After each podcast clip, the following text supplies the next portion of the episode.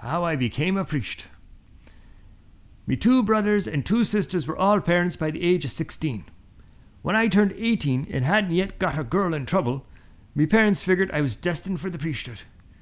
This was before the Celtic tiger began to roar, so there weren't many jobs in Ireland at the time, and everyone just took what they could get. An uncle of mine, who was a confirmed bachelor, with no kids of his own, wanted me to take over his farm.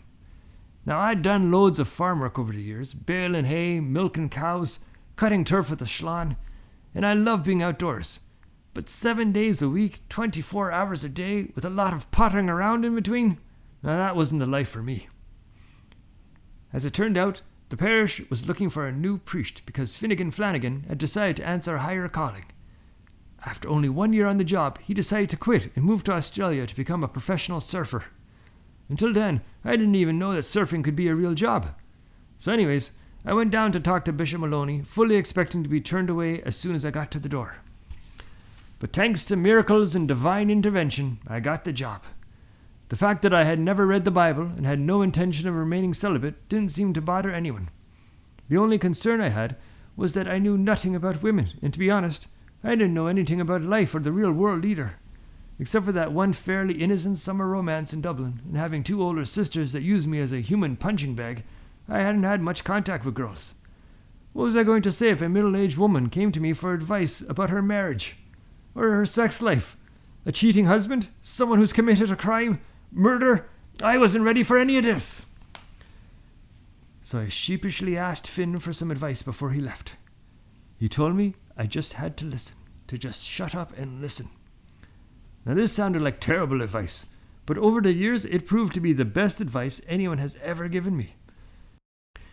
I quickly got a handle on the cycle of life as it pertains to being a parish priest, and became known for being entertaining, eloquent, and sometimes thoughtful, as I spoke at a constant rotation of baptisms, weddings, and funerals, interspersed with weekly masses that I had to deliver. Being born on Good Friday gave me a bit of street cred with the older parishioners, which was badly needed because I looked nothing at all like a priest. At the time I was tall and lanky, I had red, frizzy, curly hair that I grew into a fro like your man from Thin Lizzy. My face was gaunt, with a bushy, unkempt beard. The only thing that stayed the same is me eyes, which are deep blue and have the look of someone that thinks about life and death a lot, but with a twinkle of mirth, as the Santa stories say, and laugh lines, so you know it's not all doom and gloom. Anyways, my first real triumph as a priest was learning how to make poitín. Poitín is the Irish equivalent of moonshine or grappa, and it's like speeding on the motorway. It's illegal, but everyone drinks it. The real art of making poitín is to make it so strong that you almost black out, but not so strong that you go blind. A learned craft on the knife edge of difference between death and existence. And then I began expanding operations. I started with beer better than the Americans, but not as good as the Belgian monks. Moved on to whiskey, complete disaster.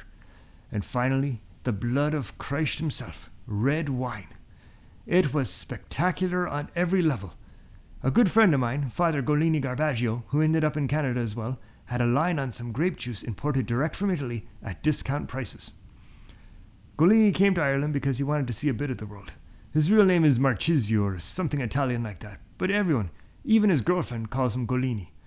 The full nickname, Golini Garbaggio, comes from both hockey and soccer, where he has a reputation for scoring a lot of garbage goals. But as Golini says, they all account. As far as looks go, I'll put it to you this way. I knew Golini for months, maybe years, without ever thinking about it at all. He basically looks like a regular guy, except for one important difference. He's apparently good looking. Every time we go out to a pub, women come up to him to flirt, even in countries not known for that, like Ireland and Canada. He's the same build as me, tall and thin, but a bit more muscular. His skin and hair are dark. We both have beards, but mine makes me look like a beer drinking folk singer, while his well groomed beard and angular face make him look like a boxer that's never been punched. Anyways, back to the wine. Not only did it taste divine, ha ha, there was a seemingly bottomless well of this magic juice flowing into Ireland every month. It wasn't long before we were supplying every parish from Knocknagoshel to Terryglass and saving the bishop about 10,000 quid a year. Myself and Golini were making a tidy profit, and everybody was on board since we were all drinking more and saving money at the same time. Win, win, win, as they say in business brogue. In the late 90s, the Celtic Tiger brought economic opportunities to Ireland from the rest of Europe and the world, which was great. Unfortunately, it also brought more stringent enforcement of the laws, and the Gardaí shut us down. No matter. By that time, I was well established with the clergy and had a lot of friends, both male and female, who came to me to chat about their troubles and have a laugh over a glass of wine or beer or poitín. Life was good, and the horizon of possibilities seemed endless.